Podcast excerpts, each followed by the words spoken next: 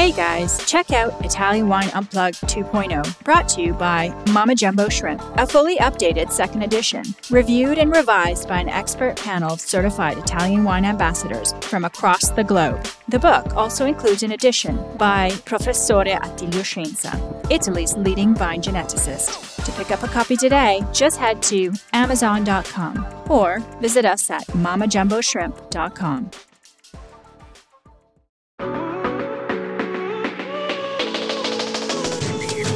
Welcome to The Next Generation. I'm Victoria Cece. Join me as we chat with young Italian wine people shaking up the wine scene. We're going to geek out on a grape or grape fam, then hear about all the wild wine things our guests have been up to, from vineyard experiments to their favorite wine bars.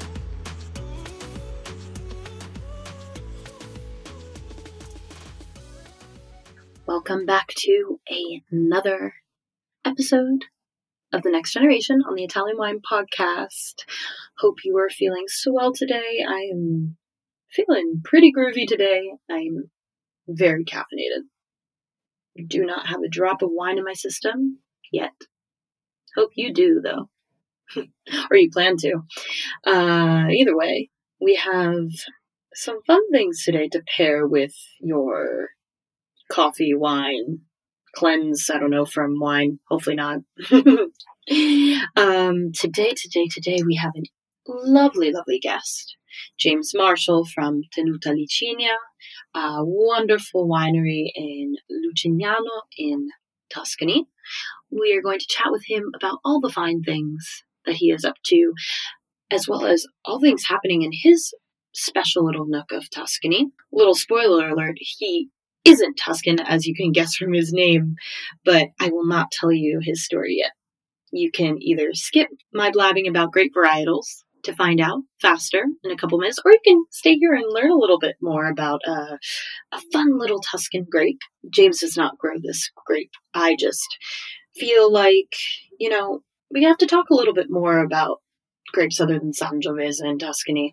Um, and not to say that we don't, but we have to give a little bit more love to the must know grapes of Tuscany uh, besides Sangiovese. And we're taking this again from the Italian Wine Unplugged 2.0 book that you can also have in your hands, like I do. Available now. Let's go into it. Okay, so what grape do you think we're going to talk about today? I'll give you a minute to guess. Got an idea? I'm telling you, it's Mammolo. So Mammolo is a grape typically found in Tuscany and is used as a frequent blending partner with, drumroll, Sangiovese, especially in the Vino Nobile di Montepulciano blend. You heard of that wine before? If you haven't, do a quick Google search. It's pretty famous. Um, the name Mammolo comes from the word mammola, which refers to the color violet and the flower of the same name. This grape is considered to be the parent of Pollera Nera, and it might be a relative of Ciliegiolo and Sangiovese grape varietals. You'll see that often, you know, a lot of grapes grown, or, well, originating in the same area usually have some close relationships, Ciliegiolo and Sangiovese being other grapes found in Tuscany. And going into the vineyard now with Mammolo, back to what I was saying before, Mammolo is an ancient grape variety. It has many biotypes, which are generally not separated in the vineyards. And as indicated by the name, Mammolo wines are defined by their violet aroma. So now we're moving into the glass. So if you were to have Mammolo in the glass by itself, which is usually not, you'd find it blended, but if you were, um, it has violet aromas with flavors of black cherry and raspberry on the palate. It actually has unstable anthocyanins and produces light colored wines that tend to oxidize easily, which is why it is typically used in blends and only in small quantities, as I said before. Anthocyanins are what produce those colors the richer colors in wine.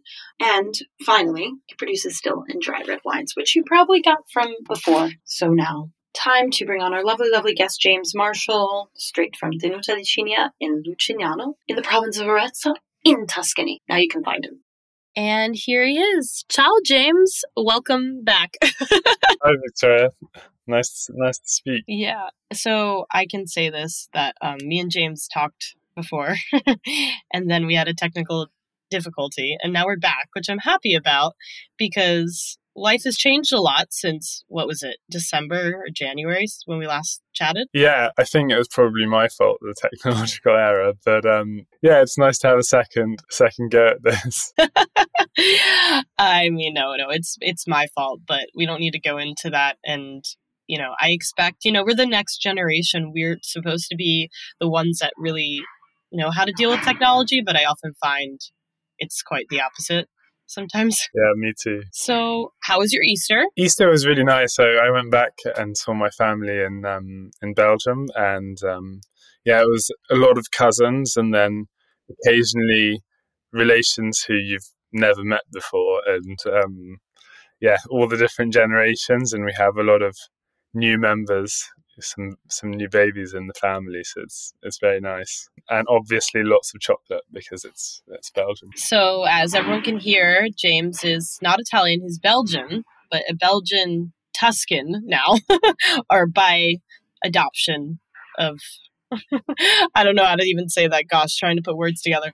You now live in Tuscany and have a winery. That is what I'm trying to say. Yes. Tell us a little bit about that. well, it was um, so my granddad started the the winery about 20, 20 years ago. I mean, and he'd been living in Tuscany for a long time before that, even. And there was this little, um, there was a very small plot of vines which I mean, it, it was badly planted with not great plant material, but um, he always said that it had it had been a famous vineyard um, a long, long time ago, long before him. And when he retired, he decided he would um, replant replant the vineyard. And um, and when he got um, a bit older and couldn't really manage things anymore, I took over about three and a half years ago. Um, and I was I was not um, I was not, you know, being trained or I didn't, I didn't sort of go to enological school or anything. Um, I was doing a, my doctorate in the UK, and um, yeah. But when the opportunity came up, I sort of started spending more time there, and I just got sucked in and, and moved there, um, speaking zero Italian, and I didn't know anyone. But um, in Tuscany, uh, very quickly you become um, you've become part of the local community and and um, and it's been it's been really nice it's been very nice i'm curious to know like when you first moved there like what was that like for you culturally? Do you have any like funny moments when it, of you trying to settle into this small little town um, as the belgian? Yeah, well, yes, because it was quite a strange arrival because about a month after I arrived, um, I had a few people in the village asking me about about kangaroos and um, what had happened was is that another Belgian, I think there are probably two Belgians in you know a huge area, but the other Belgian who I actually don't know in the area had had these kangaroos and they'd escaped during COVID. Um, and they were living in the woods around the village. But of course, in, as soon as I arrived, everybody thought I was the Belgian who'd released the kangaroos. Um, and yeah, and so these kangaroos were living around our vineyard for about three or four years. One of them has recently passed away, sadly, but I think another one is still running around the woods. Um, and it was a huge thing for the village because it was in all the national newspapers, and um, and I was wrongly identified as the as the person who had let the kangaroos loose. I can imagine that conversation because you like at that point probably Italian was not very good, and they're asking if you have a kangaroo, and you're like, "Am I understanding this correctly? Are you asking me if I have a kangaroo. I It was exactly like that. it's like no no, I can understand your question. I'm just I think I'm tripping out. Oh my gosh. Have you ever seen these kangaroos? Uh, I, I've seen them I've seen one kangaroo once and I was just in the vineyard and, and below the vineyard I just you just heard sort of this a lot of leaves being moved around in, in the forest next to the vineyard and suddenly so little, little kangaroo. They're not the biggest kangaroos. I was expecting something really big. They're quite small kangaroos, but they're still, um, I guess, yeah. And it just hopped out the woods. It, it, had a look around. I don't think it was scared of us because it sort of looked at us and then and then it retreated back into the woods. But we were just impressed at how easily they were surviving in in a completely new environment. Kangaroos in Tuscany. I would have never even thought at all. I I don't even know what I would do if I saw a kangaroo in Italy in general. I, I why did you ever find out why they brought kangaroos there? In they're Belgian, so hmm. Yeah. I, do you know the story? I'm trying to piece it together, but we, I don't actually know the people who who had them. I think they sort of had some llamas and some kangaroos in a in a fit in a field because I don't know why. I'm not sure what their motivation was. I, it just like I'm gonna move to Tuscany and then I'm gonna have kangaroos and llamas. It's just you know you know everyone has their own dream, James. I guess I guess, and sometimes you have to take the the blame for somebody's very very bold dream. oh my gosh, that's crazy. I mean, and so just for the uh, listeners to understand, you are in Lucignano, correct? Yeah, Lucignano is a, a, very small and a very traditional. It's a hilltop village, and the streets go in the circle, you know in in circles that go get smaller and smaller. It's very it's a very beautiful village, but it's not the most touristy one, and it's right in the it's in the center of Italy, pretty much. It's not near the coast; it's in central Tuscany, and it's quite a sort of hilly mountainous area with a lot of forest. And what makes Lucignano special to you? Like, what do you love about it? Well, I think it, it's well, that I mean, apart from certain specific architectural features, I mean, it has this one staircase which looks very modern, but it's from the Renaissance, and it's the staircase going up to the to the sort of. I mean, it's one of those villages that has a ridiculously huge um, cathedral for the population, but it has this very interesting staircase that leads up to the to the cathedral, and I think it's a really interesting feature because it looks kind of like a, a sort of mid-century piece of design, but actually it's it's really old. But I mean, apart from that, I think what's what's what's nice in the village is, I mean, it's a it's managed to stay. It's very beautiful, but it, it's not too. It's not very touristy. It doesn't get too crowded, and there's still a very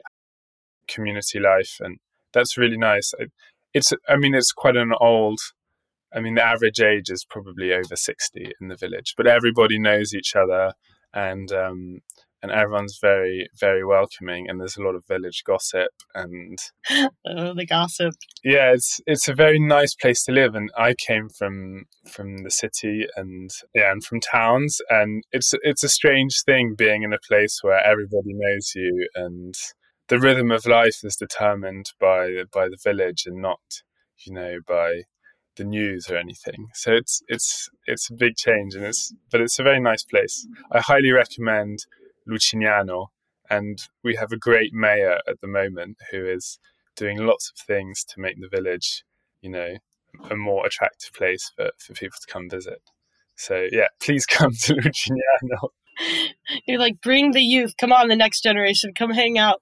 Oh my gosh. Uh, I'm sure that that sounds. So I oh, also I just want to say like I hear the the the birds and whatnot in your the background, and I'm actively jealous of that peace in nature because all I have is the construction of an Italy happening. Well, construction, the deconstruction of an Italy happening behind me. It's such a contrast. And I'm like, maybe I should go to Lucignano like tomorrow.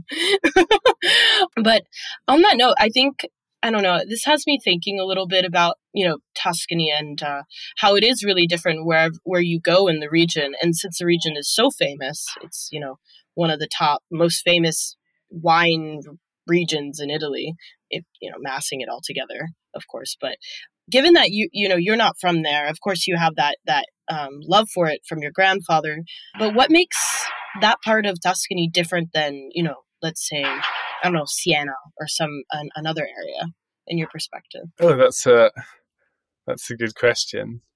I mean i think that in to start off with what makes it not different is it is it this kind of little commun- communal life that you have in, in, in Lucignano, where the community is very close knit, um, I think is something that you find a lot in Tuscany, and it's a really nice part of Tuscany.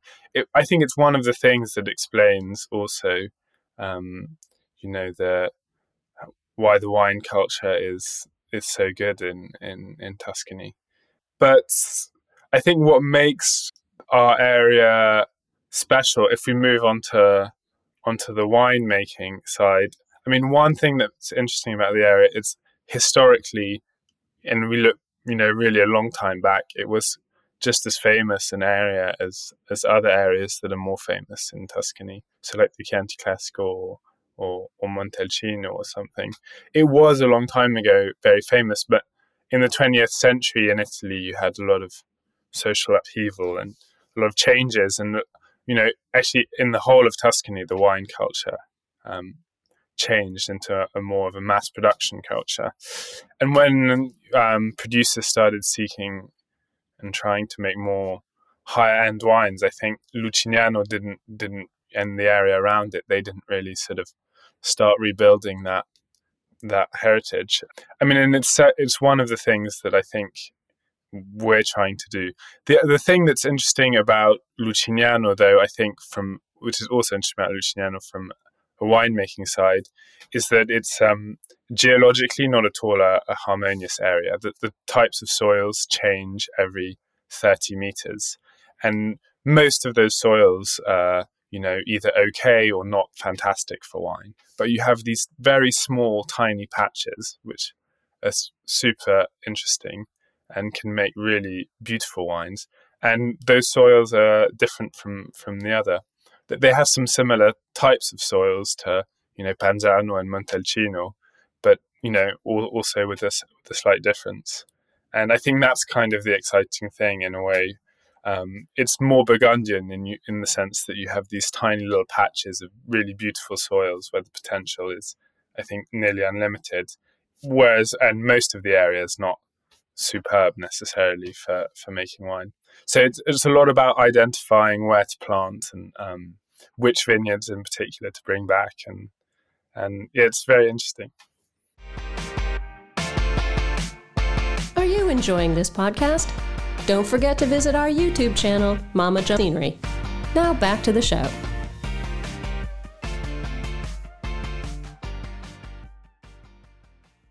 No, it, it really is because um, if you're discovering something that's new in, in a region that often seems, you know, already, you know, super present on in the market and the palates of people all over the world, it, it's it's almost extra special because it's almost it because it's in that like shadow but in a good way if that makes sense. The fact that wine culture and and food culture as well in italy as a whole you know it it's what it, we know it as right now is is very much i i can't say a, it's a recent innovation in the sense that what italy was like a hundred years ago um, was completely different and you bringing up the fact that how tuscany moved into mass production and obviously it's moved away from that um, to an extent uh, for the most part. And I think, given that your well, given that your grandfather went to Tuscany, was what was his ambition to create like really stylistic wines, or did he just love making wine and wanted to be in Tuscany? I mean, he he was a very he was quite an academic um, person, and he really loved. So he loved, um, especially Cabernet Sauvignon, mainly because that was you know what he was brought up on when he was young in Belgium. That's what everybody had, and um, and he, um, I think for him, the thing that he, but he loved the Burgundian culture. He had some Burgundian cousins who he would visit, and he loved these tiny little production, these little micro cuvées, and these, and you know, having the real vigneron style to the in, within the winemaking approach, etc. And um, and you know, I think because of that, that those Burgundian cousins, he became very interested in um, soil quality and and especially subsoils. And today in the wine world, you sort of have, um, I think the majority view is that at least when you speak to the more academic side of the of the wine world, that subsoils maybe aren't um, as important as a lot of winemakers make them out to be. I think that subsoils are really central and, and the most important thing in many ways. And so I think his view was is that he knew that there were these very beautiful subsoils around Lucignano and you know the idea was to try and, and discover them. And so there's a lot of research into identifying, you know, these very small parcels which could be which could be interesting. And I think that sort of became nearly intellectual for him. And he didn't I mean, he only planted a very small or four hectare vineyard, but he was looking for other things, I think. And when I took over, I continued that that search, and um, yeah, and I think I think that was sort of one of the motivating factors to make these really small production cabs rather than you know the big estate cab, but these tiny selected parcels um, on on the on the soils. But yeah, so I think that sort of if from the wine side, I think that was really what had motivated him. But there was another side which was just there's something very um, romantic about Tuscany and, and beautiful about Tuscany, and it, partially in, in the preservation of of the villages and the towns and all the stories and, and the history that comes that comes with it. So I think there was sort of those those two things together made it um, irresistible to him. I can imagine. I mean, I always think about what it what it would be like without cell phones or anything to visit a place like that and have like a really just raw kind of experience because now we're so overwhelmed with with visual content and whatnot that we almost like have these expectations and ideas of places but back in like i'm, I'm assuming your grandfather came to tuscany in what maybe the, the 40s or 50s in the yeah in the 60s the 60s oh my god the 60s in italy wow. Oh my gosh what a time to be alive.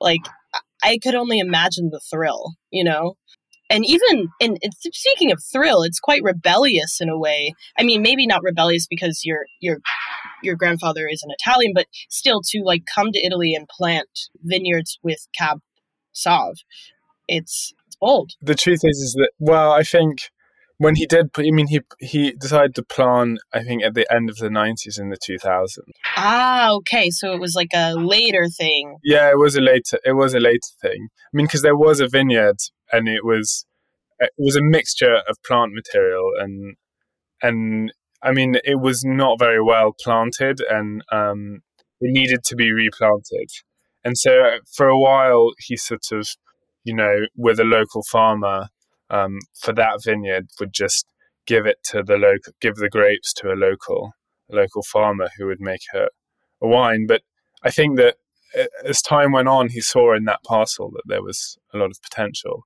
and he really decided to replant the Cabernet Sauvignon at the in the late nineties, two thousands, and then with all the permits, etc.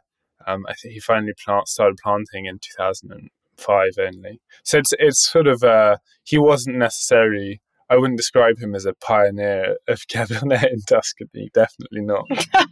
he was following a trend in a certain way. I think, except maybe what distinguished him is he planted with the intention never to expand the labels into larger productions. And I think that's maybe something that, that distinguished his view or the view of the the view of the winery still today. It's Cab Sauvignon was often planted to rival the big brands of Bordeaux and show that Tuscany could do, you know, just as interesting cabs as Bordeaux maybe. Um, but yeah, in Bordeaux, this you know they make hundred thousand or two hundred thousand bottles of of of the big brands. And I think with us, it's three or four thousand bottles usually. Um, it depends. I mean, it is quite romantic, though, going back to what you're saying, because he has the, had this plot that he was like his neighbor, like his, you know, his, his, uh, well, maybe not his neighbor, like his child, in a way, watching it, like seeing how it's it can grow up, and then he decided to finally turn it into a vineyard. So he like kind of got to know it in a way over many many years. It's it just i'm just imagining your grandfather like having this plot of land and always looking at it analyzing it and then one day it's like yeah. it's going to become yeah i mean i, th- I think that you know actually for, for sure some of the motivation comes from just him you know having seen it there and, and you're unable not to imagine you know or dream a little about how it might turn out etc um, yeah. But did you spend a lot of time like coming to Tuscany like with your grandfather before you moved? Yeah, I mean I, I think for me when I was at I was I wasn't living in, in Italy. So it was really uh where we would be sent for our summers when we were when we were young. So we would spend two months there every summer, and so a lot of that was, you know, learning about wine and, and thinking about it and being taught by him and also the other people who who were working with him. And um, and then when I was yeah when I left school I did uh, a few months in in working in some other wineries. And that's when I discovered how backbreaking um, wine making or the viticultural part of winemaking is, which I also think is something that's not talked about enough. But anyway, um, it's oh, I agree. Not to cut you off, it's it's one of the things I think people it, when it comes to romanticizing wine, you're like it's it's it's agricultural labor. It's medieval labor. Like it's literally, and then not to mention like being, it, yes, it's medieval labor in the vines, especially if you want to make wines you want to treat your vines with as less intervention as possible as you know yeah but and even if you go in the winery it's like that manual labor you could lose a hand i almost saw someone lose a hand in a winery it's it's it's no joke yeah i think yeah it's true that in the winery you can have very long days especially during the the vinifications and, and but um but i think it's in the vineyard where i think i was just before really doing those days of work, I didn't understand. I, I imagined what it was like to, to work in a vineyard. I mean, doing nine hours of pruning and your back is sort of bent over for the for the whole nine hours. And I mean, there's something good about it for the soul in a certain way, and you always have this incredible sense of achievement when you when the day is over. But it's I was shocked, and I was just I just had a lot of admiration because you saw there were so many people who had been doing this for 40 years and just working every day in the vineyard or doing these agricultural tasks for, for their entire lives. And I, I was, yeah, I was very impressed. And, you know, two months for me when I was 18 and still a bit of a tween felt like a very, very long time. And I was pretty proud of getting through it. But, um, yeah, and then yeah, and then I sort of I was planning on becoming an academic, um, and then you know in the later phases of my doctorate, I sort of was was presented with this opportunity, and yeah, as I said, I just just left. You're like, I'm going to become a medieval laborer. well, it's. I think on the other hand, there's some really good, amazing and fun things about making wine. I think it's one of the few forms of agriculture where you produce, you know, maybe let's say a more sophisticated product. And there's this other side, which is I think winemaking is quite intellectual and very difficult in certain ways. So you do have to do a lot of reading and studying and think carefully about things. So you have lots of different dimensions. Um, the manual labor is one central is the central part but there are really nice and less backbreaking parts to winemaking too. Well, I think being a winemaker really, of course, it depends on your approach, but it exercises like every aspect of your body, your personality, your your you know uh, skill set because it's like, especially as a small producer, you know you you're taking care of the vine so you got your medieval labor. Then you have to make the wine so you have to have a balance of understanding science a bit of chemistry. Then you have to sell the wine so you have to be a salesperson.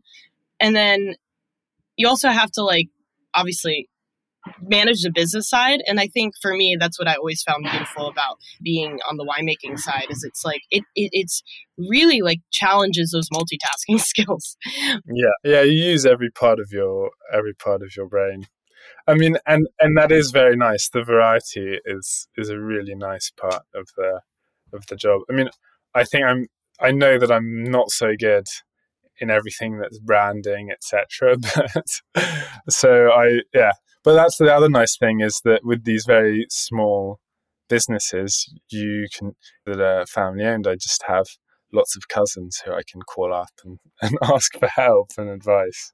It's that that's a really other nice part of the of the job is just that your the company is sort of I mean in many ways it's a it's very serious about the winemaking etc but when it comes to the commercial side I mean, there's just not the resources to have a whole commercial team. So it becomes like this very familial and and yeah, and this very family orientated you know program where we come up with ideas together and and and work together it's that's the very italian side of it right it's like you get the whole family's in it and it's it's um well, I always say this, and it's probably everyone on the po- podcast is like, we get it, or Victoria. The Italian wine is about like community. It's about like it's it's not about the commodity. It's about the community, and like if you miss that aspect, it, it the wines lose a little bit of that soul. Kind of like what you're saying earlier, like the you need that soul in in the wine. And I, I know it sounds so it's philosophical, but it's when you don't have that, then I don't know. It's like don't make the wine. Like make sure it has that basis. Yeah, I mean, I think the soul, the soul also just if we speak metaphorically about the soul in the wine, the uh, the soul, you might just say the this identitarian side to the wine, and in some ways that's what makes the wine um, really special. But I think that the, I would also say it's the soil and the land that, that you know, and that makes that gives it those identities. And I think, in a way, the communal aspect comes from, um, or this maybe more sociological aspect comes from the way you interpret um, the soil and what you tra- how you try and translate the soil into the wine. So I think that that's sort of the communal identity of wines comes from, you know, kind of the way that people interpret or translate wines. Um, and yeah, and then I mean that's also, of course, the winemaking and and the style of the wine. That's also, you know, I mean, it always a lot of the time is communicating with a, a historical community and a culture. Um, but at the same time, if I can say the thing that I find more difficult with Italian wine is I just I think that um, there always, because in the twentieth I mean we talked about this earlier, but in the twentieth century you had this you know upheaval where the this small community based um, viticulture kind of got replaced by a more industrialized form of if not industrialized a view of producing quantity over uh, over quality. And and I think in certain ways the not maybe not the new generation. It was the last couple of generations started the the work of really you know improving everything from the its culture to the the winemaking. But I still think that a lot of the traditions or things that now seem like traditions can still be be questioned and um, especially I think in the understanding of of of land and and what you know how we should think about different types of, of vineyards. And th- I think that understanding still needs to mature. And I sort of look at France and especially Burgundy and I think that the, the Tuscany has the most beautiful soils as beautiful as Burgundy. But I don't think that we're yet at the same level as the Burgundians in a certain way. We still kind of have some some work to do and things to change. There is a big, you know, narrative, especially on the market, like for consumers that aren't, you know, that don't really know the complexity of Italian wines, and then the comparison to something like France, it becomes, you know, it, it's an interest. And I'm very curious, even though I I can't go into it yet, so let's leave it as a cliffhanger for the, the audience. Yeah. But I am interested in to knowing why you think that Tuscany, particularly Tuscany, um, is not there yet and what that means. But uh, we do have to kind of wrap it up here, unfortunately. But I did want to ask you one question before we close out, a very, very important one.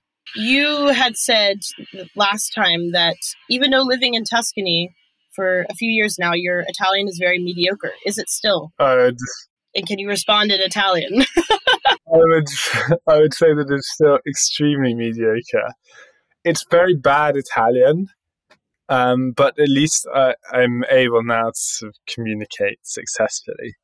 I usually get my um, intended meaning across now, but no, it's it's it's okay, and um, and yeah, I can say um, ciao. you can say ciao. I don't have any kangaroos in my backyard, but if you want some wine, you can come over. okay, I'll, I'll give it a go. Ciao. um, non ho canguro in mi campo e viene a provare il vino quando, quando vuole. Perfetto. I'm sure there were several mistakes uh, in this. As a fellow non-Italian, American thinks you did swell. well, thank you so much, James, for coming back on the pod. No, thank you for having me, and I'm already regretting trying to speak Italian. it was great. It was great.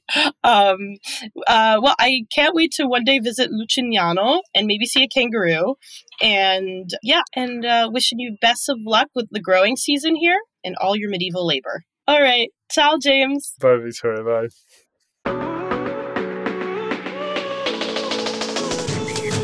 As always, a big grazie for hanging out with me today. Remember, you can catch me every Sunday on the Italian Wine Podcast, available anywhere you can get your pods.